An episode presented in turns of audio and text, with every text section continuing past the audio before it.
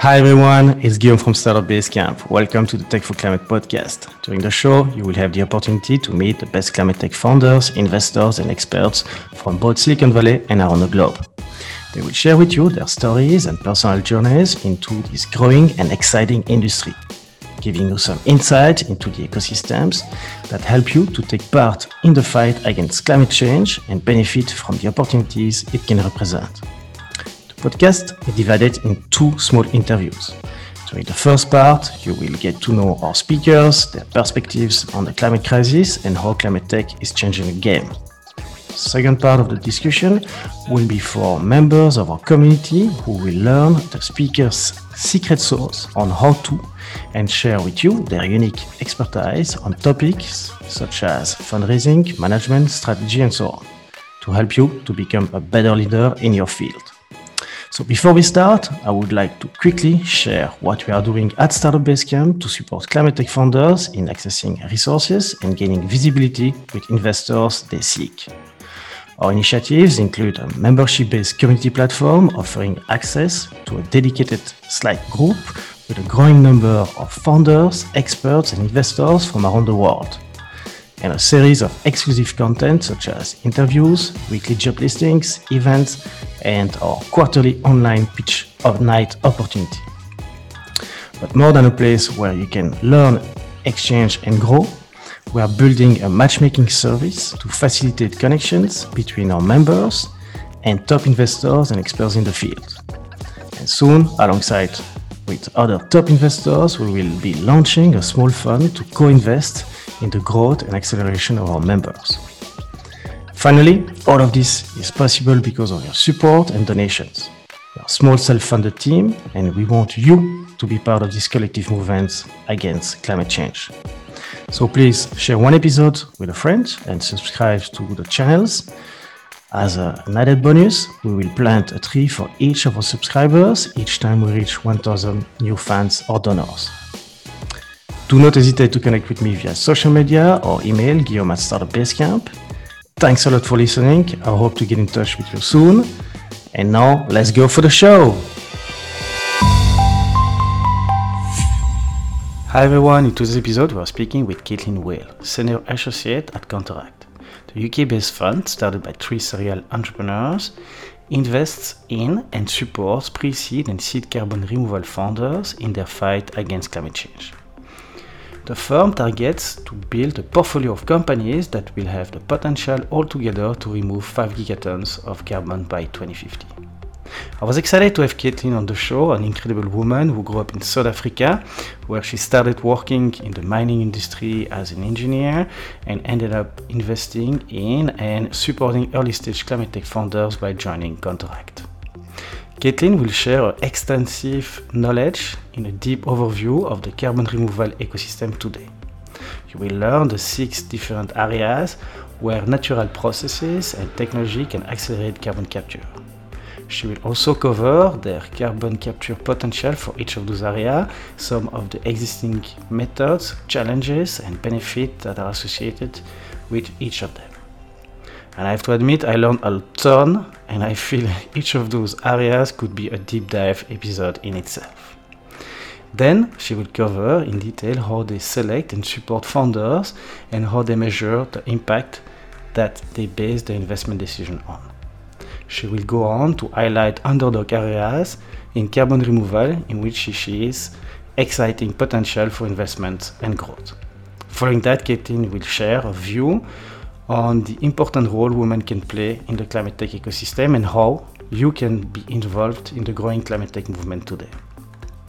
In the second part of the show, Caitlin will give a secret sauce for founders looking to fundraise and pitch investors successfully. Lastly, Caitlin will cover how she tackles challenges to maintain a healthy work life balance and share a few inspiring authors and shows to listen to.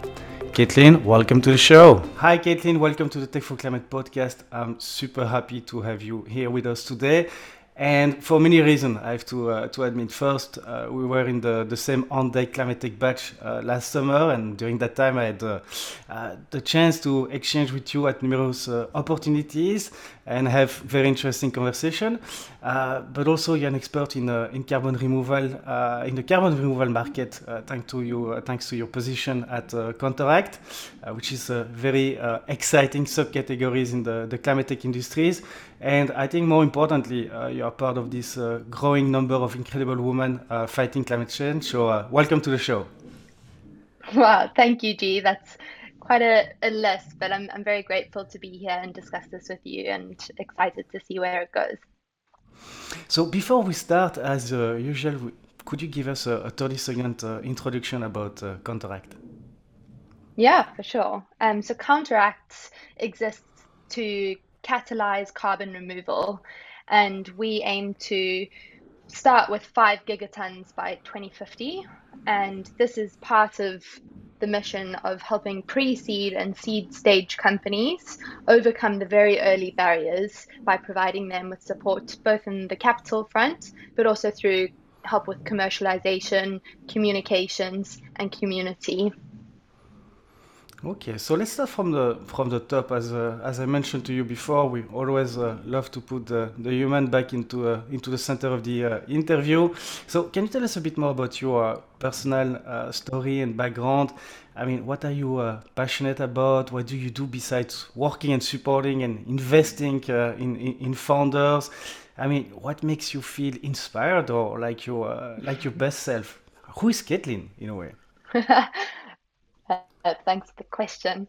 Um, so I think my my story is very much founded in South Africa, which is where I'm from, and lucky to be here at the moment. Um, I, I wasn't sure what route I wanted to take in, in kind of the working world, as I think with most people is the case. Um, and I was a very passionate dancer, but turned out I ended up having knee injuries that pushed me away from that at the time that I was choosing. So followed a kind of engineering route that my family did because what else did you do when you came from that family? And that was really helpful because it was very much based on first principles. And I think a, a good way to kind of be taught how to think and learn and very applicable to different industries. Um, I then kind of moved into the engineering world in mining, and I quickly found actually through the process of elim- elimination that that wasn't it didn't feel true to kind of what motivated me. And I say that kind of growing up in South Africa made a big impact on me. I think you are faced with such extremes, extreme beauty and richness of kind of nature, mountains, ocean, but then also such extreme poverty and seeing that kind of firsthand. If you had to fly into Cape Town airport, you see massive informal settlements with devastating living circumstances right next to like huge mansions on the mountains. And so just growing up with these extremes, I think for me built a huge motivation to try and try and alleviate that in some way or another and kind of my journey into where I am now, which I'm sure we'll go into to more, has kind of been coming closer and closer to that goal. So it I would say like during this this whole journey, uh, as you mentioned, uh, prior to uh, engineering background and now investors, you uh, you are also like uh, attracted by the dancing uh, and, and performing performing world. Um, so. Can you tell us a bit about those experience in itself? what did you learn during that, that journey that gave you, in a way, an edge to, to join the, the join the firm and, and in a way your position today? Yeah. Um, I think, first of all, tenacity. Like, I think even through those knee injuries, and I'm sure most ballet dancers who've been in pointe shoes can attest to the fact that you just have to dance through the blisters and through the blood and the sweat and try and perfect things that are quite difficult or definitely were difficult for me to get into shape. I mean, my surname's Whale, but they used to call me Caitlin Wild because I just wanted to be expressive and out there and and actually just trying to contain it and, and put in the hours and the discipline and practicing every night and every weekend was a really good practice for for knowing that it's actually input equals output and the more effort you put in up front meant the more kind of effortless and enjoyable the performance and when you come up to kind of game day and you do this big show you can get lost in it um, and i think that's been a, a, really applicable skill that i've been able to apply in any industry actually it's just putting in that those long hours hard work does res- result in more enjoyment and i think better results so all of that, um, you know, now you're uh, investing in, uh, in, in climate tech companies and and, and startups. Um, so before you know jumping into that uh, climate tech industry, do you recall any like specific aha moments that you could, you know, define as such that was really the driver to jump into the into the industry? I think, I I mean, I've thought about this. It's for me, it was very much a process of elimination and uh, starting, I, I started my career in mining, and it's so weird that now investing in carbon removal opportunities, we are looking at a number of mineralization opportunities that are using mine waste facilities. And so I've had an aha moment now that retrospectively, it's helpful to have been in some parts of my career in mining and other parts of my career in building sustainability. But the actual process for that has helped me on that journey has very much been understanding what gives me energy and moving closer and closer to that kind of inception of companies and trying to help founders come over those barriers in different ways has has been where I feel my piece of the puzzle is most return of kind of energy invested. Okay, so let's take a, a zoom out now. Uh, and can you give us a, an overview on the of the carbon removal uh, landscape today? But maybe prior to, to that, if you could give us a little uh, bit of background to uh, to our listeners uh, about the need of removing carbon uh, from the atmosphere. I mean, why is it the, the time now? Yeah, I mean, I there's a, a metaphor that I've heard which I find really helpful to conceptualize and to explain to people who aren't really we in the weeds of the, the space that carbon removal is almost like with a, a boat there's holes in the boat and there's water rushing in. That's the planet. And the water is the carbon and the more emissions we're putting out there we have to deal with. So the kind of avoided emissions so transitioning to renewable energy electrifying transport are all pieces of the puzzle of actually plugging in those holes and stopping more emissions coming into the boat. But then carbon removal is actually once you've plugged up those holes, how do you scoop out that water and enable the boat to continue to the destination?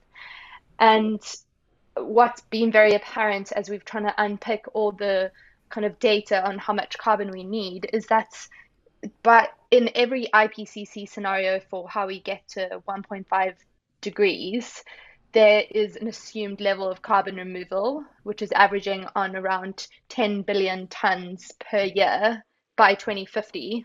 And if we look at where we are right now, it's less than 1% of that.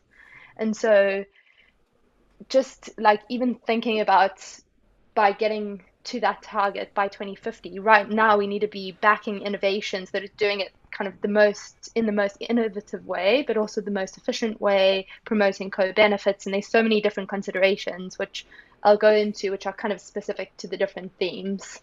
Um, so I think that gives the high level picture of we have to go very far, very fast from almost a standing start.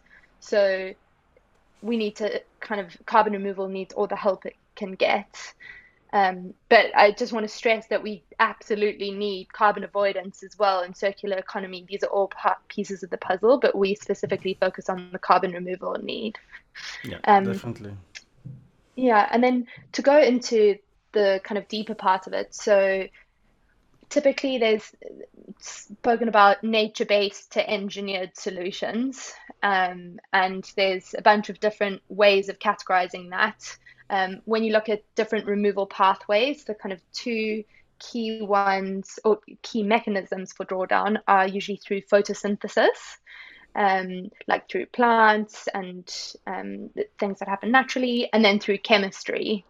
And there are examples of where nature are doing this by themselves. And so, how we contract break these into themes are into kind of six core themes which we talk about oceans, forests, soil, biomass, direct air capture, and rocks or enhanced weathering. Um, and would now be a good time to go into a little bit of each of them and, and talk about what opportunities or issues we like to focus on. Yeah, I would love to. Would love to uh, to go and uh, if you can give us like for for each of them uh, a little bit of like the the background. Uh, how does it work in terms of like in a way natural methods, uh, challenges, like the benefits, but also like uh, the engineering methods that can be associated to to each of them. Yeah, for sure. Um, well, I'll go through them and kind of talk about some of the practices that exist and the potential co-benefits, and then the issues that we care about which will evolve as the kind of knowledge in the space does. But starting with um, soil carbon, uh, so the potential capacity in soil is huge. They, I think there's an estimate of two to five gigatons of carbon dioxide per year in soil alone. But there are issues with how you measure that um, and and how much of that is temporary versus part of a cycle. And there are practices that have proven to increase the soil's ability to, to hold the carbon, such as conservative or regenerative agriculture. So, more commonly, this could be no tilling and planting of cover crops as examples of what could be done. But then also, um, there's bioengineering of specific um, microbes that can enhance kind of the plant's ability to draw down the carbon and store it more permanently in the soil.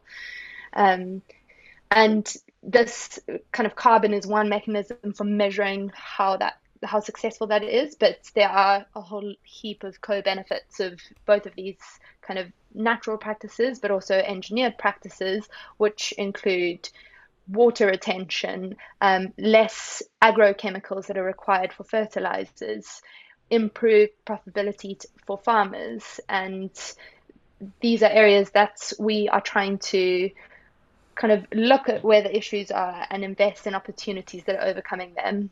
And so we kind of identify maybe three key issues being in the measurement, reporting, and verification of soil carbon.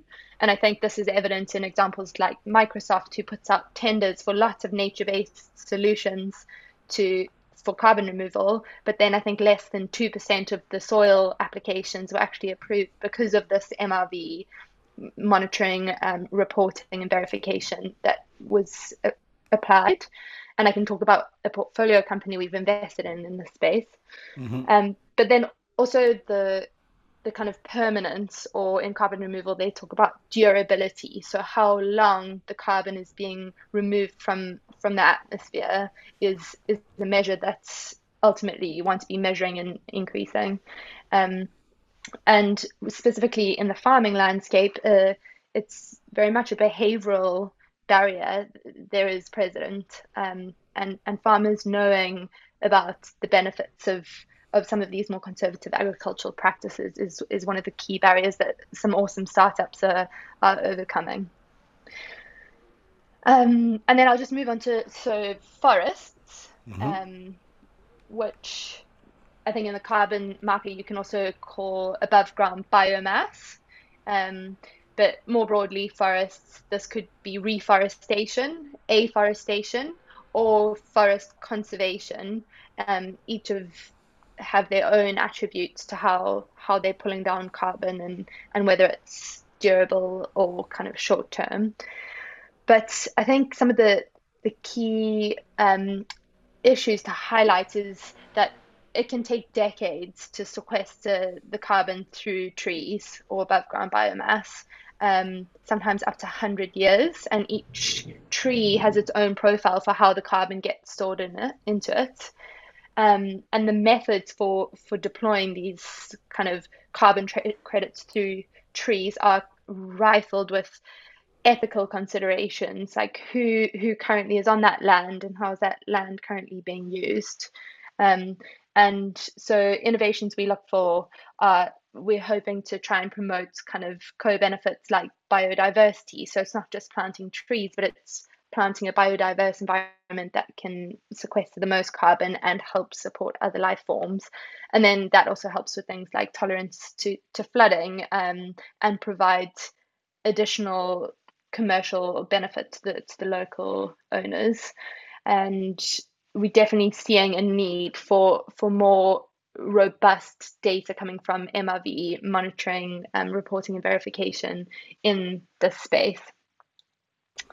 Um, yeah, because sorry to interrupt, but uh, it yeah, sounds that no. uh, the, the the forest uh, in like you know this uh, lovely greenwashing of a lot of companies like plant a tree and then uh, we offset our, our, carbon emission that that way uh, it's way more complex than uh, than that uh, so do you see any like uh, interesting companies that you guys have looked at and started to invest or you see that uh, in that sense, uh, there is already a, a lot of uh, actors in the in the in the place that you should uh, push push and look at other solution.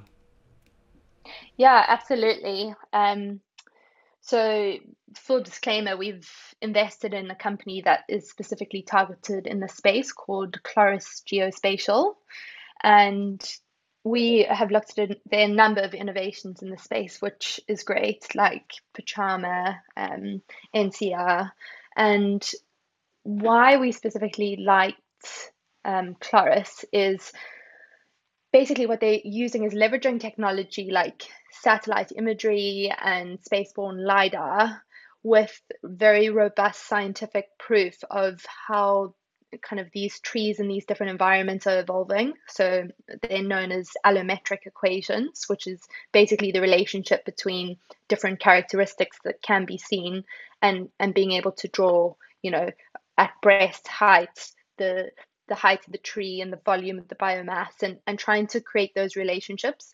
This team has been founded on kind of over 20 years of experience of actually taking those measurements and conducting that research by hand, as well as looking at how you can build the most robust algorithms to use that data to train the models, which are then real time interpreting it. And, and why that's helpful is that you can then get a very like high level representation of what's happening on the ground.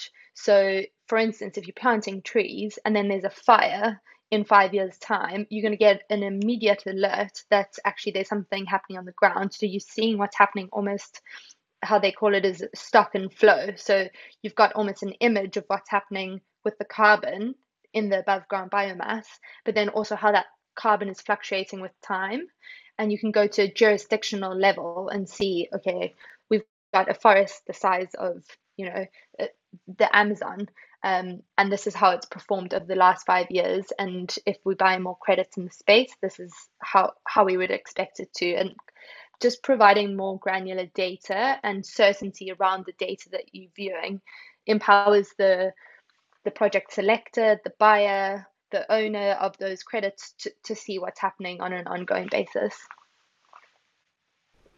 Okay. Um, so I think we covered already a little bit like the, the forest. Uh, which which one do you want to cover now? Uh, direct air capture, rocks, biomass. biomass yeah, yeah, yeah. I mean, uh, let's let what you choose. Let's go with uh, direct air capture. It's always, uh, yeah. you know, the, the this exciting silver bullet that uh, people think putting those massive fan, uh, you know, outside is very visual. So it sounds like okay, we're gonna uh, be able to capture all the carbon of the atmosphere, but uh, it sounds that it's way more than that. So uh, t- tell us a bit more about the, the, the the specificity of it. Yeah, for sure. Um, I think mm, just taking a step back, something that I found really helpful to see is Project Drawdown have created this framework which shows of all the kind of carbon emissions in that are coming each year, kind of over 50%, usually it's 55%, are going into the atmosphere, and then the remaining percentage is going into land and ocean. And so we were talking about some examples of soil and forest that's in the land, um, but it's the kind of remaining 55% that's building and accumulating in the atmosphere, which we need other mechanisms for drawing down. And that's what direct air capture is doing. Um, but it's also, it can only be half of the puzzle because once you've captured it, you also have to find a place to store it. Um, but just looking at the capturing point, um, the process, I guess, or including the storage, can be split into three kind of key stages. One is the capture of the CO2, one is the release of the CO2, and then one is the storage, which is where you put it long term. And all of them need to be considered with the innovations you're looking in. And the, the capture can be done through kind of solid sorbents or liquid solvents. And typically, those have been kind of materials that like to hold onto the CO2. So when you then thinking about releasing it, it can be very energy intensive. So there are different ways of doing this, either through electrochemistry or thermo pressure swing, which are creating environments that make it kind of preferable for those materials to capture and then release the CO2 downstream. But then after that, you still need to think about okay, what's happening with that CO2? Are you going to be injecting it into geological storage points or into rocks or minerals? Or is that going to be utilized in kind of products? And if it is utilized into products, how long is that lifespan of the product? I mean, there's some companies like I think even our soda streams, that that CO2, you could take that from the air, but if you are then putting it back into sparkling water, then that's just going straight back into the atmosphere. So you have to consider the durability of these different applications. Um, and the kind of energy intensity of of the capture and release, and also the transportation, because it's it's all part of the the question. And even if it is going into underground storage, their considerations around leakage and how to ensure the safety and that there aren't other cracks that it's going to end up pushing out oil and other reserves. Um, and so innovations that we're excited about are ones that are creating routes to safely remove the, the carbon dioxide in a way that you can hopefully guarantee the durability. Um, ones that are, are creating environments that either can decentralize where you're placing the kind of capture units um, and then also bringing the energy intensity down so you're not having to use natural gas to heat a calcinator to degrees like north of 500 that's that means that you're just kind of pulling out more fossil fuels to split out the co2 uh, yeah i'm new Sorry. How do you see Good. the? I wanted to make sure there's no background noise uh, in on my side.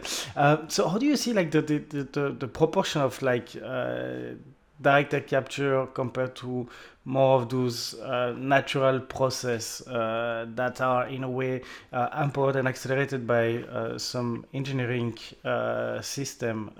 do you see DSE like that sounds like the less natural in a way uh, process that uh, that you have in your in your list uh, in the area. So was the, the, percentage you think really like that's uh, mandatory, or you think that uh, I mean, according to your personal opinion and, and experience that you have, uh, it really it's needed to to compensate all the natural other ways that are existing today. Yeah, I mean, it's a good question. And I think if you asked every one of us in the team, we'd all have a different answer.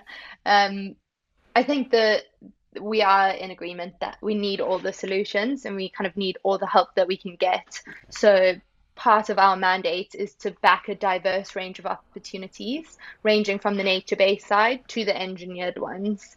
And in engineered opportunities, direct air capture is the most kind of common referred to example there is definitely a need for, for this, and it's also one of the most concrete, measurable ways of being able to remove carbon. Um, and so we absolutely see the, the need for it, and that's probably represented in our portfolio, which I'm trying to think. I think we've got um, two currently that are specifically direct air capture, but then also a number of sequestration channels.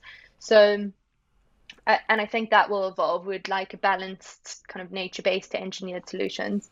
But mm. even with the nature-based ones, it's often it's not necessarily investing in in the forests or the soil per se. It's investing in the technology that we think is going to enable that. Enable that and accelerate the yeah. process, uh, the natural process in a in a way.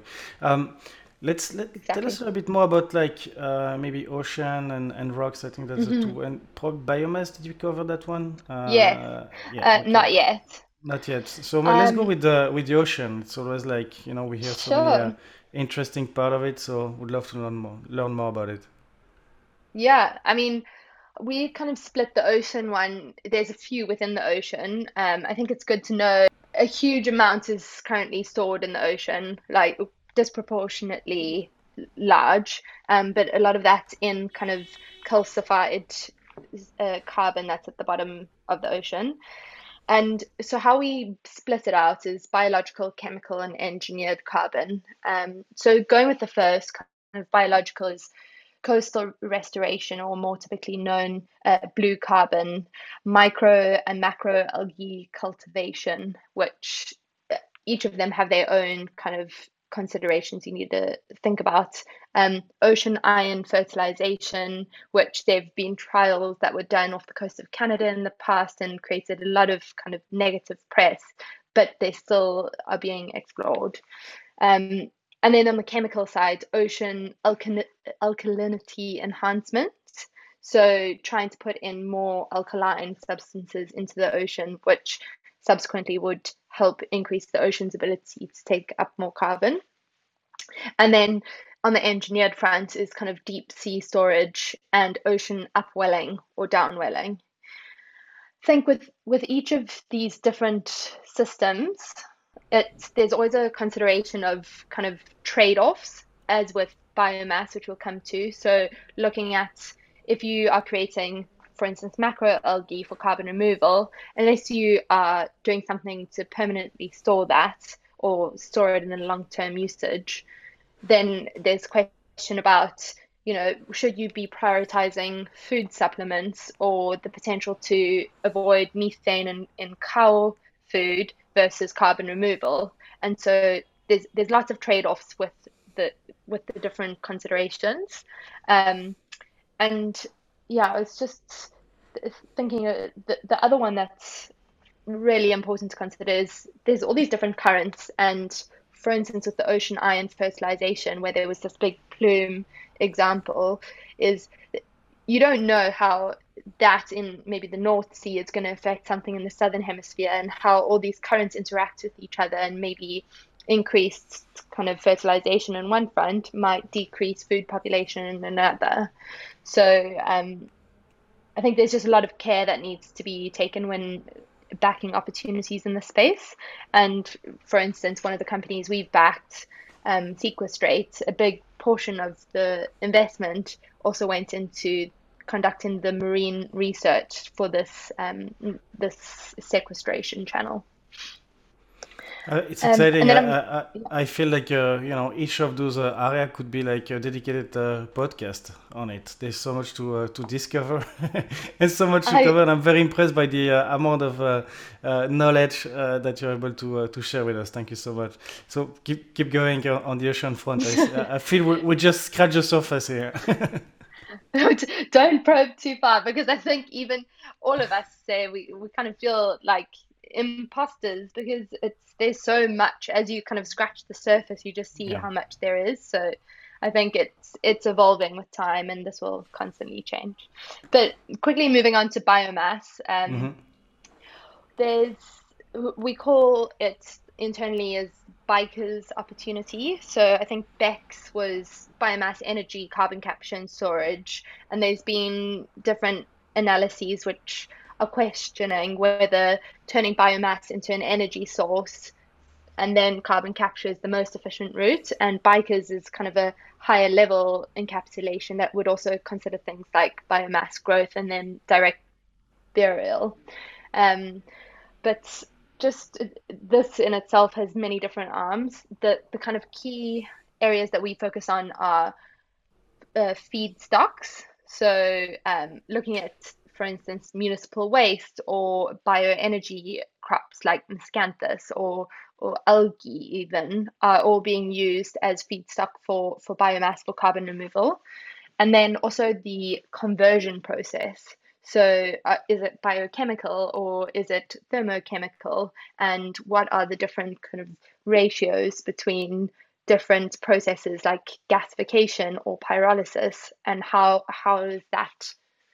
How do those different factors affect the end kind of carbon result? And we actually have um, a, a, research analyst conducting a, a big paper on this at the moment, which is kicking up really interesting findings um, and maybe a different podcast to go into. But but it is interesting as you kind of pull back the layers how, how much more you can find.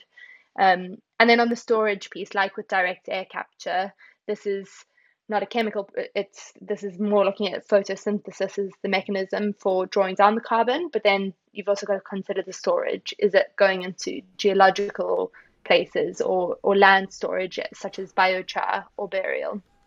Um, yeah, so, and some companies like uh, like Carbfix, uh, for instance, you mm. probably mm. uh, well know them uh, that were on the show uh, recently. Um, definitely, this uh, mineralization of the CO two was a very interesting yeah. interesting process in itself. Yeah, I mean, absolutely. And I think with all all these different channels, that storage piece is a big question. And the mineralization or the enhanced weathering angle provides some some compelling evidence because if you know that it's turning into a very durable product like a rock which can have a long time frame and it's being stored underground then then that creates a lot more certainty of, over that state. Do you want me to move on to to um, enhanced weathering some more or do you feel like we've gone into enough no, I, th- I think we, we th- thanks to you, we got a, a little like uh, snacking on of uh, each of those area, uh, and I think uh, any bit uh, a little bit more than uh, than that definitely. And thank you so much for for sharing all of that. As I mentioned, I think each of those area will require like a, a dedicated like deep dive into it, but I'd like to, to understand from you, uh, zooming out a little bit uh, out of all of those areas. Like, do you see any areas like today that is like the, the most active one, where there is the most investment, and and where in a way uh, there is uh, the most potential uh, at, at, short term to really start to uh, to capture the the CO two out of the atmosphere? I mean, I feel like those those questions would probably differ per investor. Um, I think trends that we're seeing are so in the data validation in the forestry space, for instance, that I think has taken the shape of much more uh, typical tech venture style, where it's lots of platform data play and can scale as a tech startup would. Um, in the direct air capture front, I think there are quite a few companies that are, or VC funds rather, that are wanting to invest because they know that that's kind of down the line, that technology needs to be kind of operational at scale. And it's almost like I almost think about it in comparison to the solar panel. We're in the phase of proving what's the most efficient PV module. But then as soon as that's been landed on, and probably there'll be a number, then we need to scale up really quickly to the project finance stage, and that's a whole different kettle of fish. But to your question about the short term carbon removal potential, I think we see biomass as a huge one. And um, there's some really exciting biomass companies that we are in the process of closing opportunities with at the moment, which I'd love to speak to you about down the line. Definitely, would love to. Uh, so biomass, to, to, according to you, is like the the, fastest. Uh, I mean, the, the, the low hanging fruit that uh, we should uh, we should go for, and that you guys are, are looking at.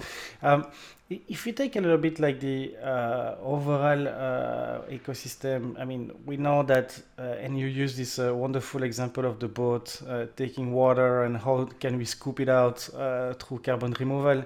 That was a very interesting one. so really to, to contribute to this 2015 zero goal, I mean, what is the, the, the situation today? Um, do you see like anything blocking that you have identified? Uh, is that do we need like maybe new policies in place uh, to accelerate uh, that? Uh, maybe it's like fundings, and I think fundings, as we see this year, uh, on the venture side, has been uh, really accelerating, but not everyone is investing in in carbon capture or maybe it's like still like as you mentioned we're still looking for data we're still looking to understand which uh, area uh, can be um, you know uh, in a way accelerated through engineering uh, in itself uh, what is the, the, the, the block that we have? Like, what do we need to remove in a way to really feel that, okay, now uh, we have uh, things in hands to support that goal and, and we can make it? You know what I mean? Mm, yeah, I mean, great question. I think there are multiple answers. Um, I know, I think, please, I think let's start with by the, the first one. the probably I I think the the first three thoughts that rush to my head are so to your policy question. I think definitely this is definitely an area that I don't pretend to understand h- how best to incentivize or you know whether it's a reward or a carrot or stick methodology but certainly if there were a carbon tax floor set you know at $100 per ton that would certainly help open the floodgates in the space. Um, there's a carbon take back obligation that I heard about, which was really compelling, which suggested that companies that are still relying on fossil fuels and will be very hard to transition, such as aviation, should be the same companies that offset through the most durable carbon removal means. So, for instance, you know, if eh, carbon offsets, you can currently go onto carbon offset marketplaces and, and buy offsets from something that was supposed to be a coal mine and instead became a wind farm or something like that, where it's actually not removing anything from the atmosphere.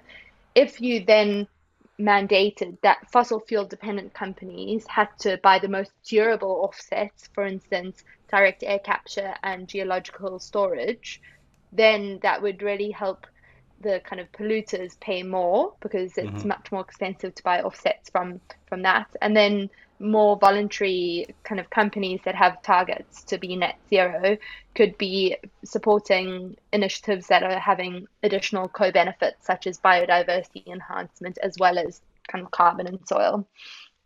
And then i think the final one which is probably most relevant to to kind of investors in this space is just I guess being mindful of previous kind of clean tech booms and and I'm sure you've seen is how there's been a lot more interest and investment in the space and the multiples are shooting through the roof.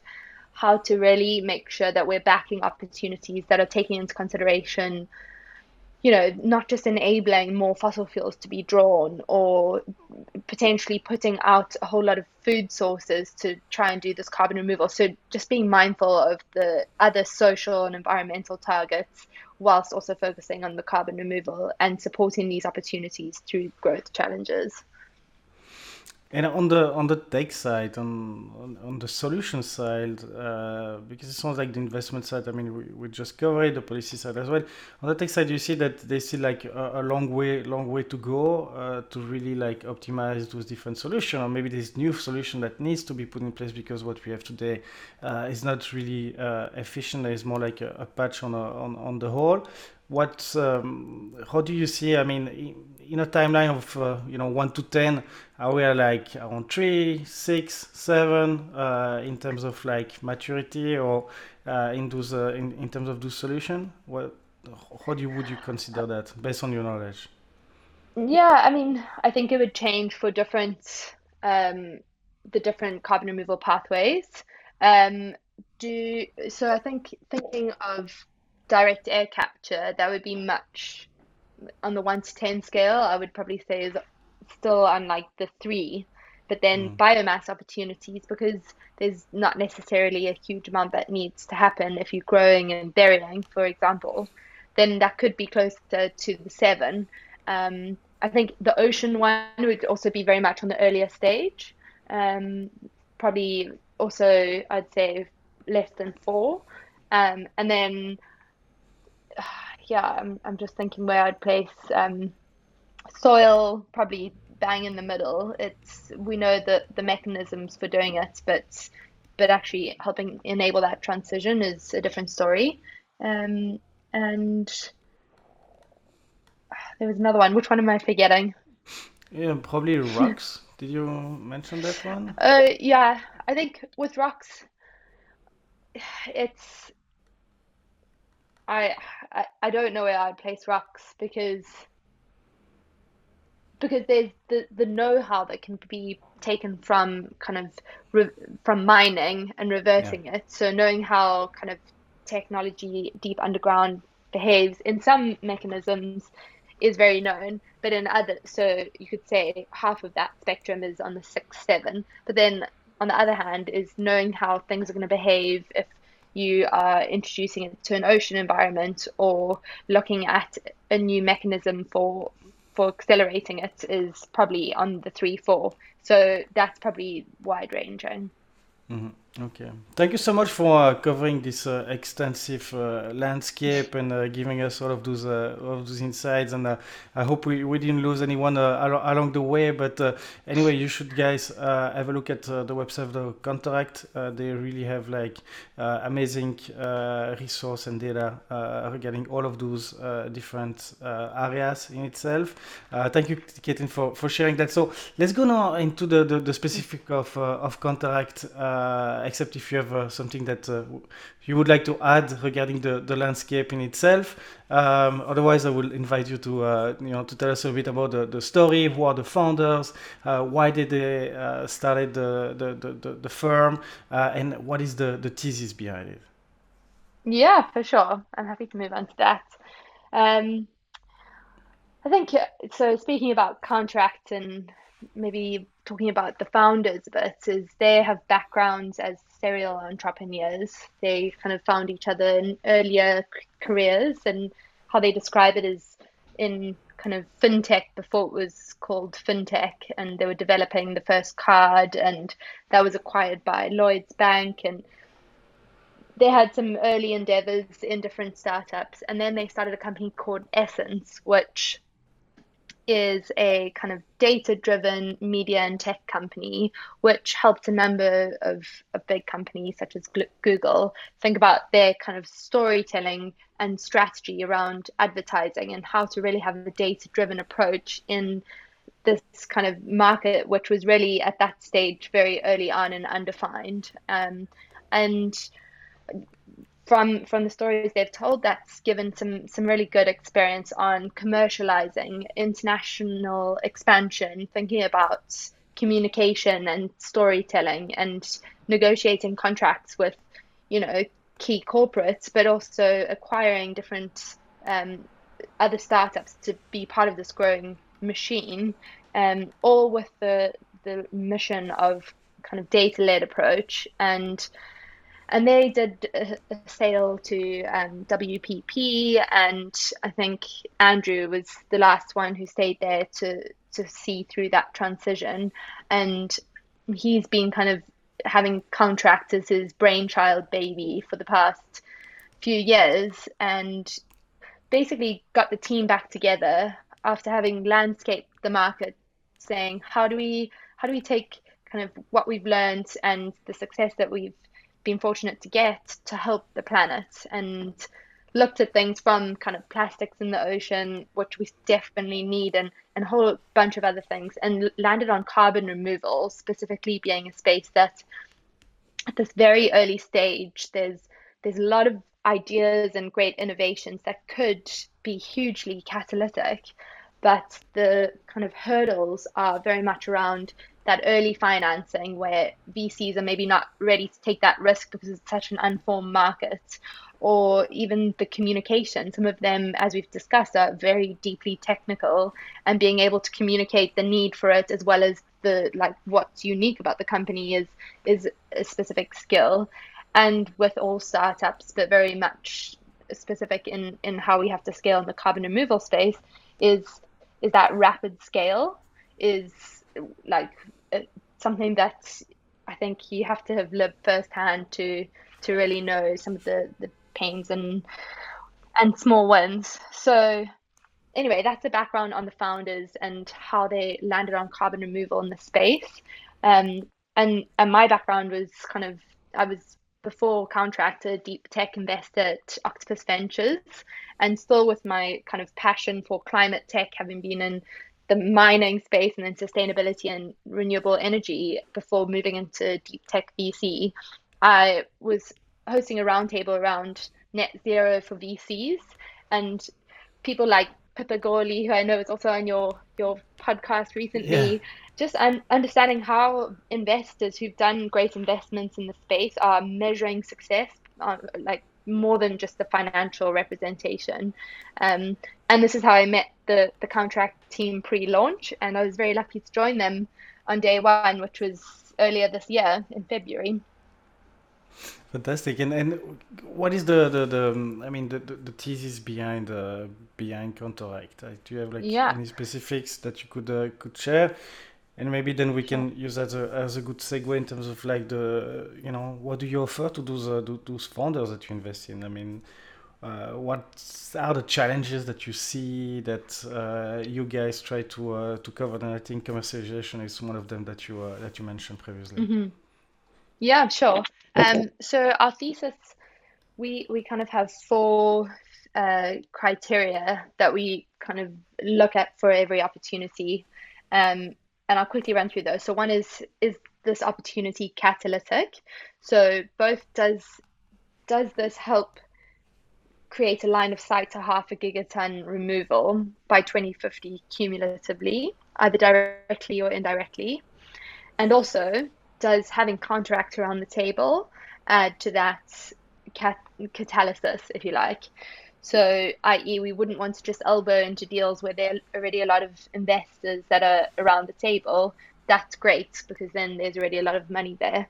But sometimes in those cases, having us around the table for the additional things that we like to bring would make sense. And so that's how we define catalytic. The three others are as I mentioned, diverse. So backing a range from nature-based to engineered solutions, because quite frankly, we need them all. Mm-hmm. Self-sustaining. So this is a big one. This is does the business model make sense such that when the company's at scale, they don't need to continuously fundraise to to grow. They can actually self-sustain and scale with the markets. Um, and we believe the best companies will do this. So we try to find those opportunities early on. And, and also, if their business model isn't such that it's there yet, that's how we will sometimes work with the companies to help them figure out.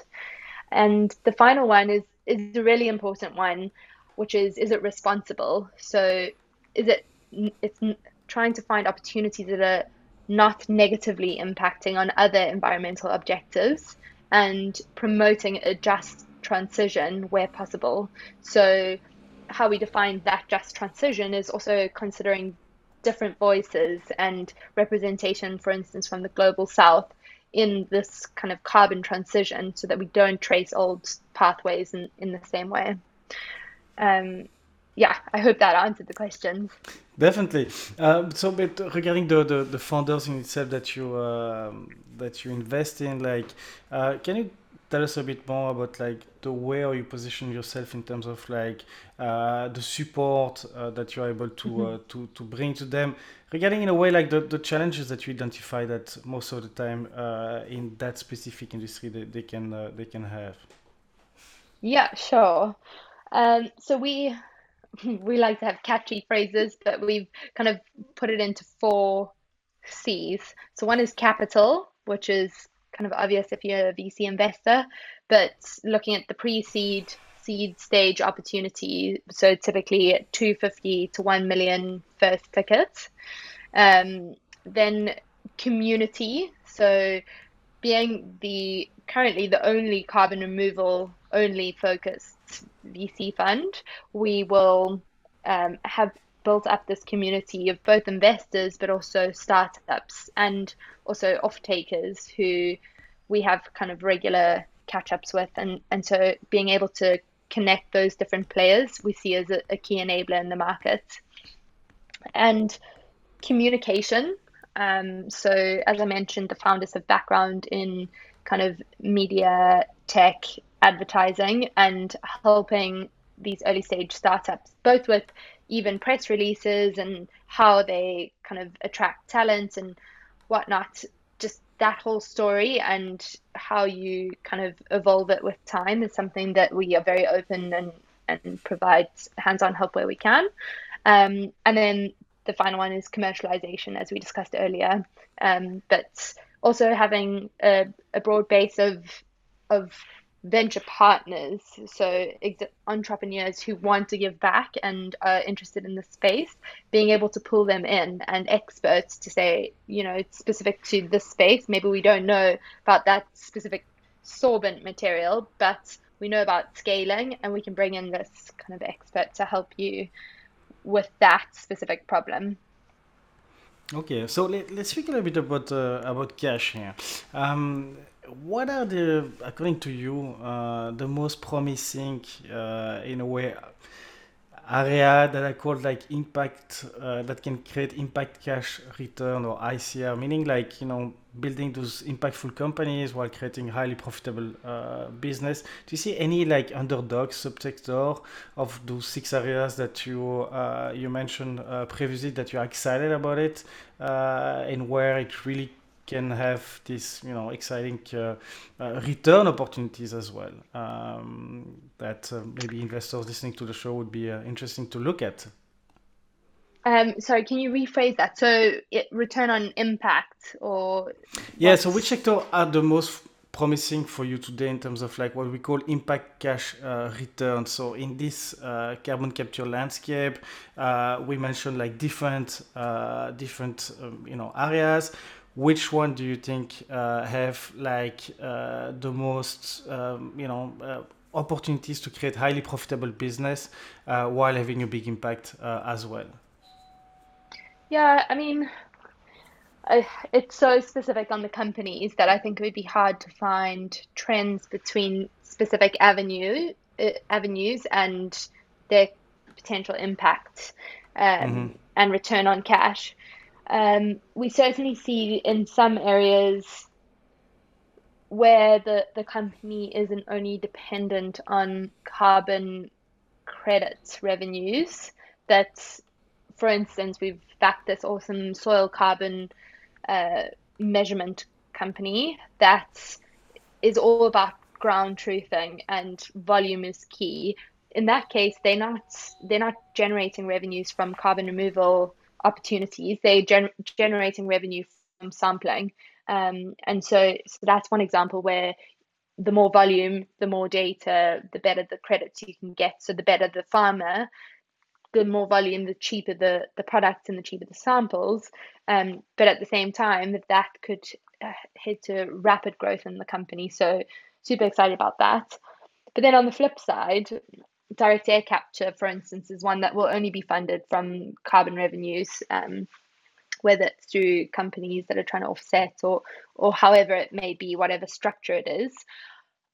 I think where we see huge opportunities in those are the ones that can really bring that cost down to less than $100 per ton of carbon removed or captured, and also looking at how those can be powered in ways that are are not costing the planet, excuse the pun, but you know, powered by renewable energy and able to scale. Um, that's where we really see those kind of. So that's both ends of the spectrum, um, and examples where we see huge potential. Um, but all the companies we look at have that self-sustaining opportunity. Okay, so what's next for Counteract? Well, I don't know what I'm allowed to say publicly, but we are wanting to further our impact. Um, and I'm happy to to talk about that in more detail with anyone who'd like to. Um, oh, sorry. Um, but what's next for us? We are growing a lot. Um, our team has already grown by two since us four started in February, and we will likely be recruiting more. We are looking to make a bunch more investments um, we are looking to get more permanent office space, or not necessarily permanent, but we've been quite mobile and looking forward to having a more permanent base, and that will be news in the new year.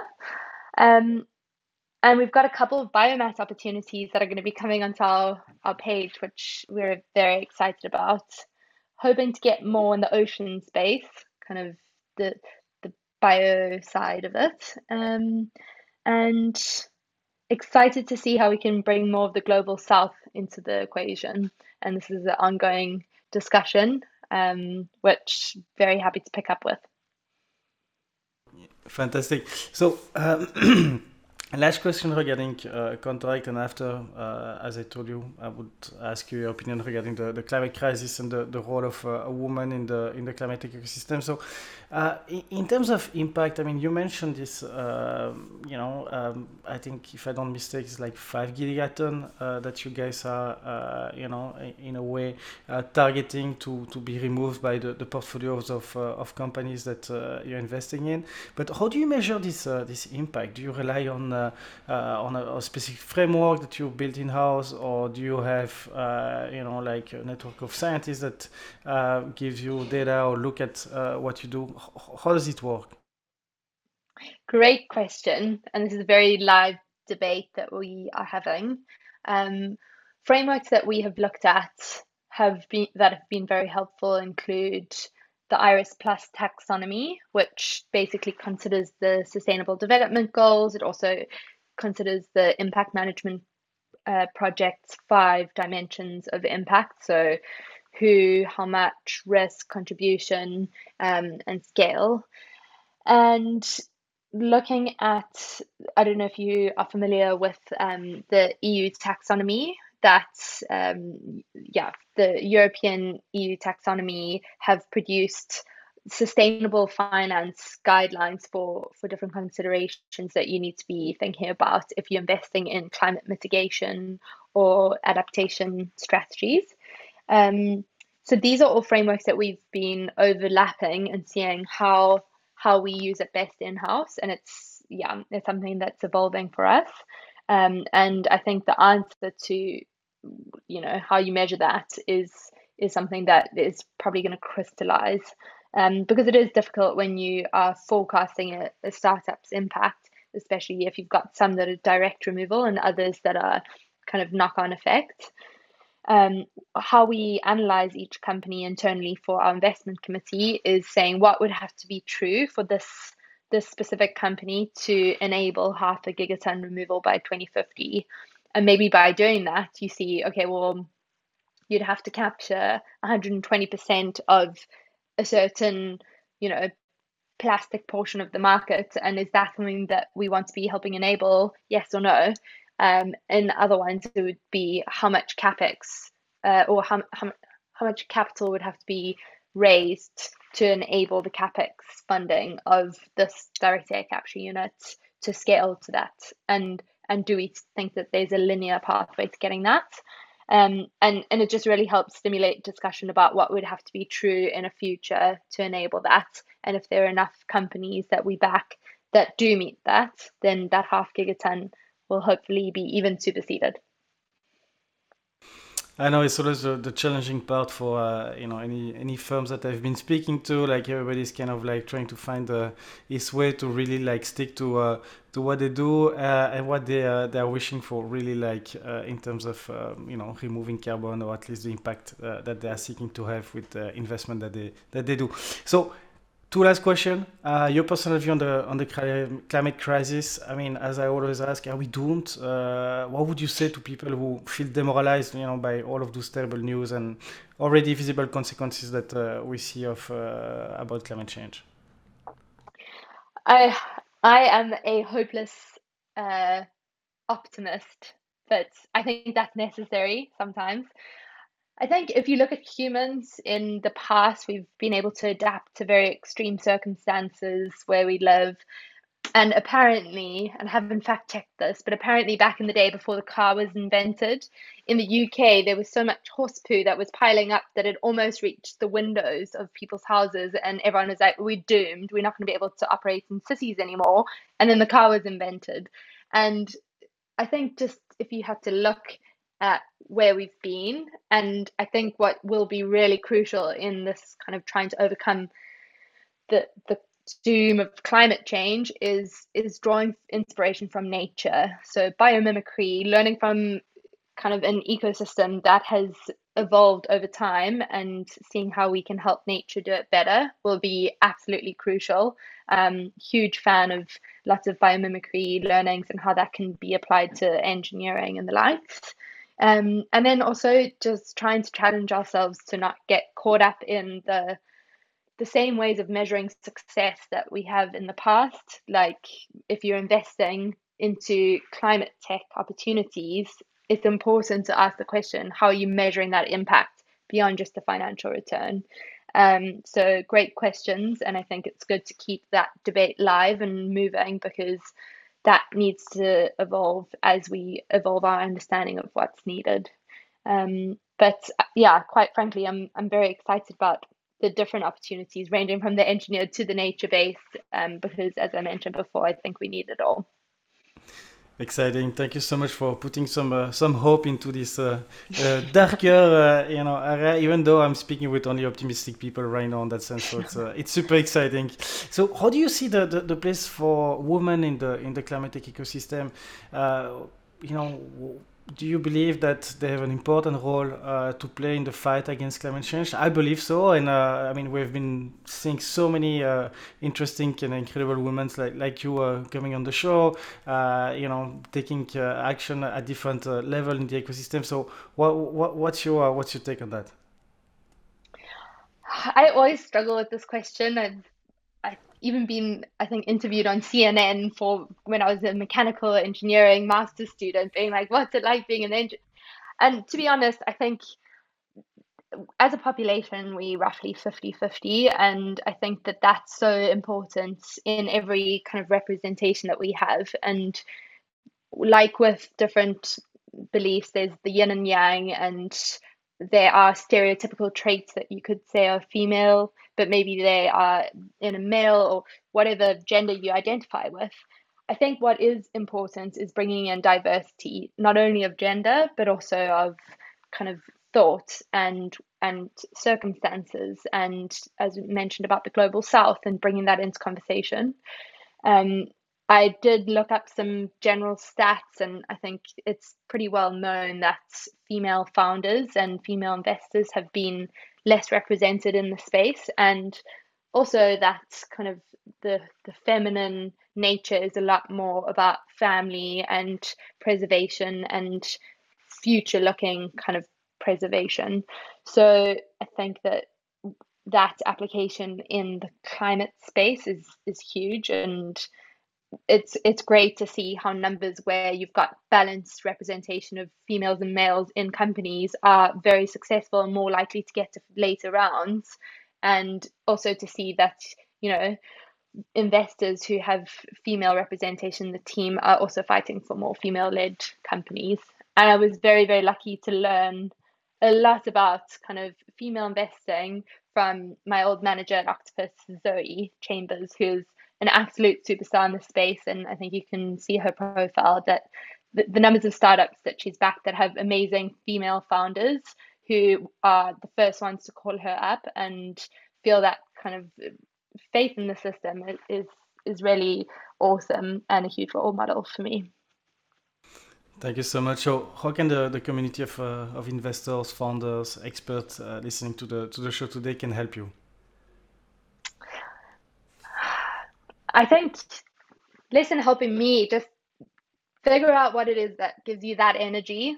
Um, and I'm sure that loads of people are feeling that about trying to help this climate movement um, and and just take the risk of you know jumping in if you've got an idea or you want to you're thinking about joining a startup or you're thinking about moving into investing in the space just reach out to people and connect i think the power of connectivity is so underrated um, and just being bold and demanding that you know it can be better uh, is, is something I'd encourage everyone. And finding what your superpower is and, and what you're passionate about um, will help all of us. Cliche I know but that's how I genuinely feel. Okay so any question I should have uh, asked I did not during this uh, this first part of the interview uh, yeah, I think probably just encouraging. Uh, um, actually, yes, I would really encourage more PhD students and academics and masters and anyone who's got a, a strong affinity for for figuring out how to break the boundaries in science to think about how that can also commercialize um, because I think there's a, a lack of connectivity in the space that's taking the evolving science and then applying it to the evolving kind of companies and and being able to bridge that gap either through joining startups or creating startups. I think there's a huge ecosystem waiting to invest in opportunities and would love to help make that connectivity. Thank you so much, uh, Caitlin, for, for your time and your uh, incredible insights on the carbon capture uh, landscape and industry. I, as I said, uh, I feel like we, we just scratched the, the, the, the top of it, and uh, we should definitely dedicate like uh, for each of those sub subcategories like a, a, a, full podcast and, a, and a real deep dive. So I'm so excited to see you know so many brilliant people like like you putting so much effort to move the, the ball towards a, a better and cleaner world. So thank you so much for coming on the show. Thank you, G, and, and straight back at you. And well done for, for doing this, and look forward to seeing all the other people you bring onto your show.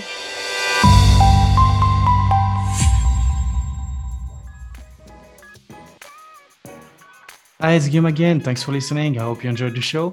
As I said, do not hesitate to share an episode with a friend. Also, if you value the work we do for the climate tech ecosystem, here is how you can contribute to it. Today, I'm asking for your support and a donation or sponsorship to make the work of our self-funded team more viable. Even a small contribution means a lot to us.